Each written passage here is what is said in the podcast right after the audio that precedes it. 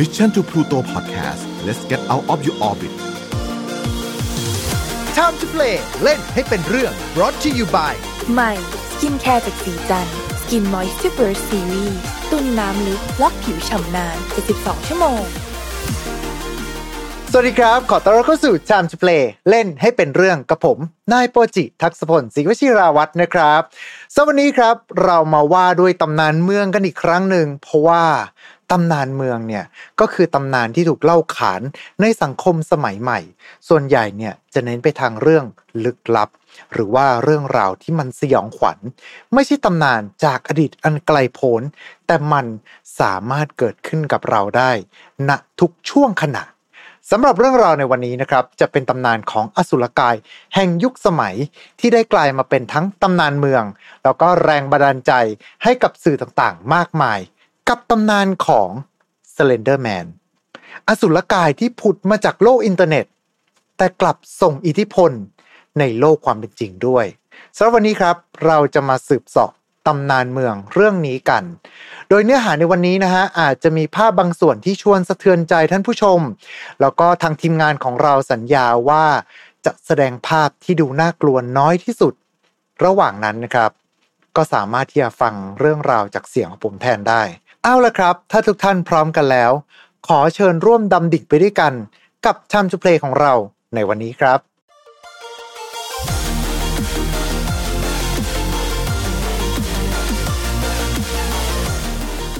สำหรับเรื่องราวในวันนี้เนี่ยอาจจะแตกต่างจาก Time to Play ตอนอื่นสักหน่อยนะครับ เพราะว่ามาจากคดีที่เกิดขึ้นจริงครับ เป็นคดีสะเทือนขวัญในวันที่ 3 มิถุนายน ปีคศ 2014 ณ เมืองวอร์กิชอ ทางใต้ของรัฐวิสคอนซิน ประเทศสหรัฐอเมริกา บนถนน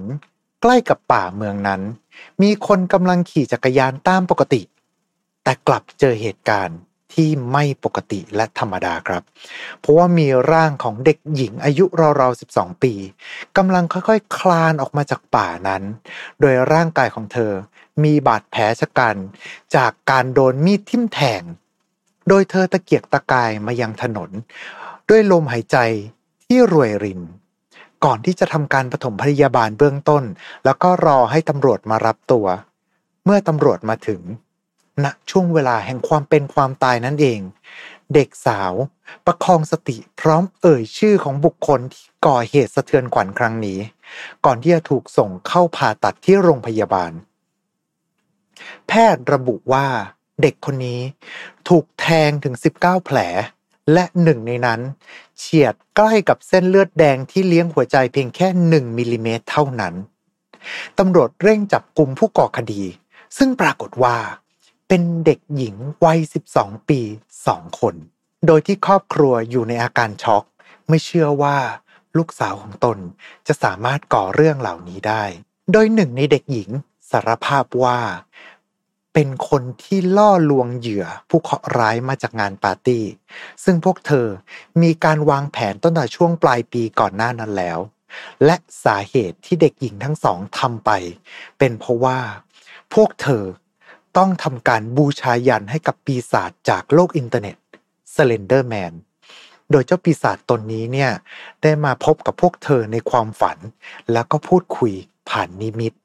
Slender Man จะฆ่าครอบครัวของพวกเธอ ถ้าไม่ยอมฆ่าเพื่อนของเธอคนนี้ พร้อมด้วยสมุดจดบันทึกของเด็กหญิงคนหนึ่ง ที่เต็มไปด้วยรูปวาดของ Slender Man และข้อความโหดร้าย ทั้งการฆ่าตัวตาย และการฆ่าผู้อื่น ทั้งคู่ไม่เป็นเพียงแค่อาชญากรเท่านั้นแต่ทั้งคู่ก็กลายเป็นเหยื่อของตำนานเมือง Slender Man อีกด้วย แล้วอะไรคือ Slender Man เจ้า Slender Man ครับ มักถูกอธิบายในรูปลักษณ์ของปีศาจรูปร่างแบบเดียวกับมนุษย์ แต่มีความสูง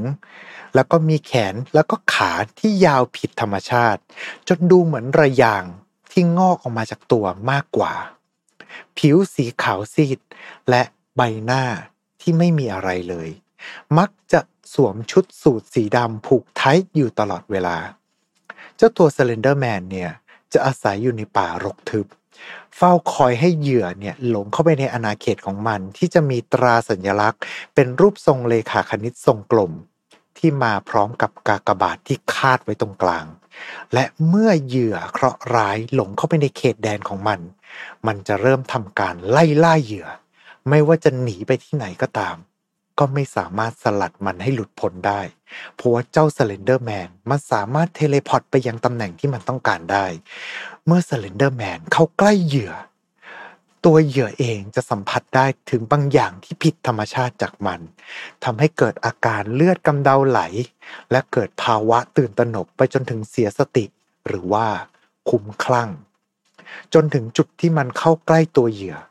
มันจะยืดแขนของมันออกมาจับตัวเอาไว้ แล้วก็ลักพาตัวไป โดยไม่มีใครทราบถึงชะตากรรม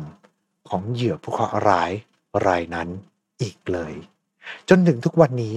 ไม่มีบันทึกใดๆ ไม่ว่าจะเป็นทั้งรูปถ่ายหรือว่าวิดีโอ ที่สามารถเก็บภาพของ Slender Man ได้อย่างชัดเจน เพราะมันมีความสามารถในการบิดเบือนมิติทำให้กล้องวิดีโอหรือว่ากล้องถ่ายรูป ไม่สามารถใช้งานได้อย่างเต็มที่เหยื่อส่วนใหญ่ของ Slender Man มักจะเป็นเด็กๆ หรือว่าวัยรุ่น ที่ริอาจเข้าล่วงไปยังป่าในยามวิกาลเพราะว่าเหยื่อเหล่านี้มันง่าย ง่ายต่อการที่เจ้า Slender Man จะทำการปั่นหัวมากที่สุด แล้วก็จิตใจยังไม่แข็งพอที่จะต่อกรกับมัน และนี่ก็คือเรื่องเล่าของ Slender Man ปีศาจที่คอยหลอกหลอนผู้คนจากโลกอินเทอร์เน็ต จนกลายมาเป็นต้นเหตุคดีสะเทือนขวัญ ที่ทำให้เด็กวัย 12 ปี ก่อคดีแทงเพื่อนอย่างน่าสลดนั่นเองครับ ว่าแต่ว่าเจ้า Slender Man จริงๆแล้วมันคือตัวอะไรกันแน่ คืออย่างที่ว่าไปนะครับว่า เรื่องราวต้นกำเนิดเนี่ยมาจากโลกอินเทอร์เน็ต แล้วก็ตัวตนที่แท้จริงเนี่ยเป็นแค่เรื่องแต่งเท่านั้นละครับ โดยต้นกำเนิดของ Slender Man เนี่ยมาจากเว็บบอร์ด Something Awful ในปีคศ 2009 ครับ โดยเป็นกระทู้ที่ให้สมาชิกเนี่ยมาแต่งภาพให้ออกมาดูเป็นปรากฏการณ์เหนือธรรมชาติ ผิดปกติวิสัยแล้วก็ดูน่ากลัวมากที่สุด แล้วก็มีผู้ใช้รายหนึ่งนะครับ นามว่า Victor Search โพสต์ภาพขาวดำที่เป็นเด็กๆกลุ่มหนึ่ง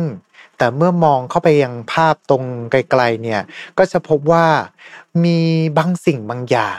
ที่ดูสูงผิดมนุษย์ ไร้ใบหน้า แล้วก็สวมชุดสูทอยู่ครับ พร้อมกับข้อความของเป็นคำให้การของช่างภาพ ที่อธิบายเหตุการณ์ที่เกิดขึ้น พูดถึงเด็กกลุ่มหนึ่งที่หายตัวไปอย่างลึกลับ ก่อนที่จะระบุในภายหลังว่า ตัวช่างภาพเองก็หายสาบสูญเช่นกัน โดยร่างปริศนาในภาพนั้นถูกเรียกว่า Slender Man ครับ ซึ่งตัวละครนี้เนี่ยคุณวิกเตอร์ผู้แต่ง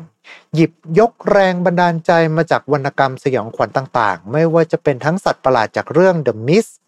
Mothman ตำนานเมืองจากรัฐเวอร์จิเนีย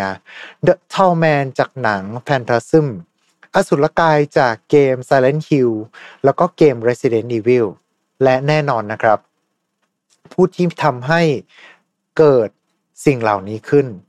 และเป็นแรงบันดาลใจของ Slender Man นั่นก็คืองานของ H.P. Lovecraft โดยจุดประสงค์เนี่ยเขาต้องการที่จะสร้างบางสิ่งบางอย่างที่มันเหนือจินตนาการ แล้วก็สามารถสร้างความน่าสะพรึงให้กับคนทั่ว ๆ ไปได้ มีการตั้งข้อสังเกตครับว่าที่ Slender Man เนี่ยไร้ใบหน้า มาจากตัวละครวิกเตอร์เซจ จากจักรวาล DC Comic ที่น่าจะเป็นต้นกำเนิดของผู้ใช้ Victor Search ด้วย ในเชิงพฤติกรรมครับ Slender Man เนี่ยที่คอยลักพาตัวเด็กไปนั้น ก็จะพ้องกับเรื่องเล่าในหลากหลายวัฒนธรรม ที่จะมีปรากฏการณ์ผีลักซ่อน หรือว่าผีบังตา โดยสำหรับวัฒนธรรมฝั่งโลกตะวันตกเนี่ย ก็จะเป็นปรากฏการณ์ fairy หรือว่า fairy concave ที่หลอกลวงเด็กๆ ให้หายไปในป่านั่นเองครับ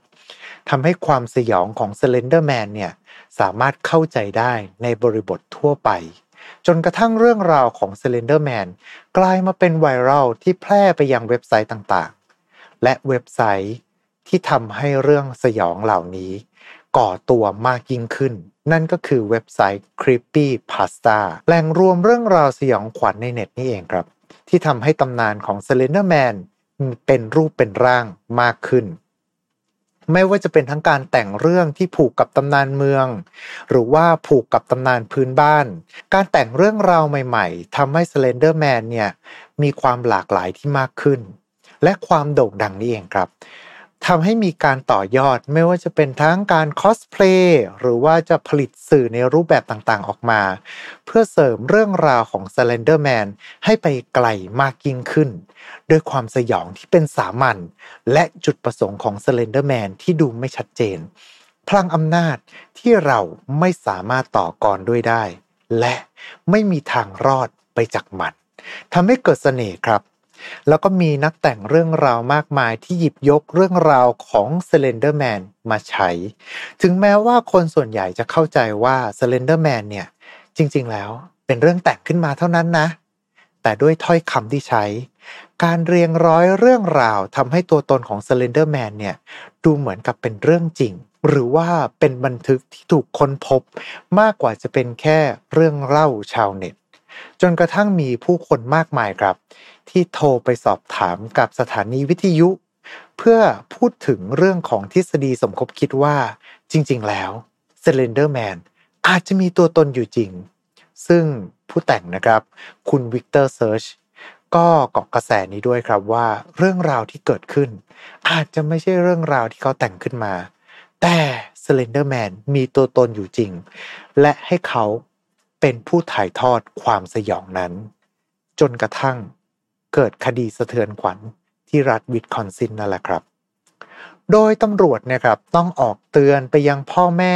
ให้ตรวจสอบการใช้อินเทอร์เน็ตของบุตรหลาน และดูเหมือนว่า คดีการแทงของเด็กอายุ 12 นั้น ไม่ใช่แค่คดีเดียวครับ ในภายหลังมีรายงานถึงคดีที่เด็กๆเนี่ยหยิบมีดมาทำร้ายผู้เป็นแม่ในรัฐแคลิฟอร์เนีย โดยเชื่อว่ามาจากอิทธิพลของ Slender Man ในปี 2014 มีรายงานของคดีที่เด็กหญิงวัย 14 จุดไฟเผาบ้านตัวเอง โดยประวัติการใช้งานอินเทอร์เน็ต พบว่าเด็กหญิงผู้นี้ หมกมุ่นไปกับตำนานของ Slender Man ในปีต่อมาปี 2015 ณ รัฐเซาท์ดาโกตา มีเด็กอยู่กลุ่มหนึ่งวัยตั้งแต่ 12 ถึง 24 ปี พยายามทำพิธีกรรมในการฆ่าตัวตายหมู่ โดยอ้างถึงการสลับวิญญาณ เพื่อ Slender Man จนกระทั่งในภายหลังครับ มีสารคดี Beware Slender Man หรือจงระวัง Slender Man เอาไว้ ออกฉายโดยหยิบยกคดีต่างๆ ที่รายล้อมที่เกี่ยวข้องกับอสุรกายตนนี้ ปัจจุบันครับ Slender Man เนี่ย ได้กลายมาเป็นส่วนหนึ่งของ Internet icon แห่งยุคสมัย มีเกมแล้วก็หนังที่ผลิตออกมา โดยอิงจากตำนานของ Slender Man จำนวนมาก แต่สิ่งเหล่านี้บอกอะไรเรา นอกจากเรื่องราวสยองขวัญที่สร้างความบันเทิงจากโลกอินเทอร์เน็ต มาถึงตรงนี้นะครับ ผมว่ามันก็คล้ายๆกับคดีของโมโมที่เคยเล่าก่อนหน้านี้แล้วครับว่า มันคือเรื่องราวของการใช้สื่อของเยาวชน หรือว่ากลุ่มเปราะบาง เมื่อเข้าถึงสื่อครับ โดยที่บางครั้งเนี่ยอาจจะได้ไม่ได้มีการกั่นกรองมาก่อนทำให้เรื่องเล่าต่างๆ ที่ได้เสพเข้ามาเนี่ยถึงแม้ว่าสำหรับคนบางกลุ่ม ดูก็รู้ครับว่าเป็นเรื่องแต่งแน่ๆ แต่สำหรับคนบางกลุ่มครับสำหรับพวกเขาเนี่ยเรื่องราวเหล่านั้นอาจจะเป็นเรื่องราวที่ทำให้เขาเนี่ยเชื่อสุดใจ ว่ามันคือเรื่องจริง ไม่ว่าคนคนนั้นเนี่ยจะเป็นเด็กหรือว่าผู้ใหญ่ก็ตาม ดังนั้นนะครับ เมื่อเราพบกับเรื่องราวใดในโลกของอินเทอร์เน็ตเนี่ยโปรดอย่าลืม สืบสอบ สอบถาม ตรวจสอบที่มาหรือข้อเท็จจริงจากเนื้อหานั้นๆก่อนนะครับ รวมไปถึงผู้ปกครองต่างๆ โปรดสละเวลาของท่านสักเล็กน้อยนะครับ ในการเช็คว่าบุตรหลานของท่านเนี่ยกำลังเลือกเสพสื่อแบบใด และเนื้อหาของมันเป็นยังไงนะครับ ก่อนที่เรื่องราวของ Slender Man จะกลายมาเป็นคดีที่เกิดขึ้นจริง ไม่ใช่แค่เรื่องเล่าชาวเน็ตเท่านั้นเอาละครับ และนี่ก็คือเรื่องราวของเราในวันนี้ใน Time to Play นะครับ ยังไงก็ตามก็ต้องกราบขอบพระคุณทุกๆทท่านเลยนะครับ ที่เข้ามารับชมรับฟังกัน ถ้าจะเป็นการไม่รบกวนกันเกินไปนะครับ ก็อาจจะฝากกันช่วยกดไลค์กดแชร์ กด Subscribe กด Follow ตามช่องทางที่ทุกๆทท่านเนี่ยได้รับชมหรือว่ารับฟังกันอยู่นะครับ จะได้ไม่พลาดพอดแคสต์ดีๆจากพวกเราชาวพลูโตครับผม และยังไงก็ตามเอาไว้เจอกันใหม่โอกาสหน้า วันนี้ขอบคุณแล้วก็ สวัสดีครับ Time to play เล่นให้เป็นเรื่อง Presented by สีจัน Skin Moisture Burst Series ตุนน้ำลึกล็อกผิวชำนาน 72 ชั่วโมง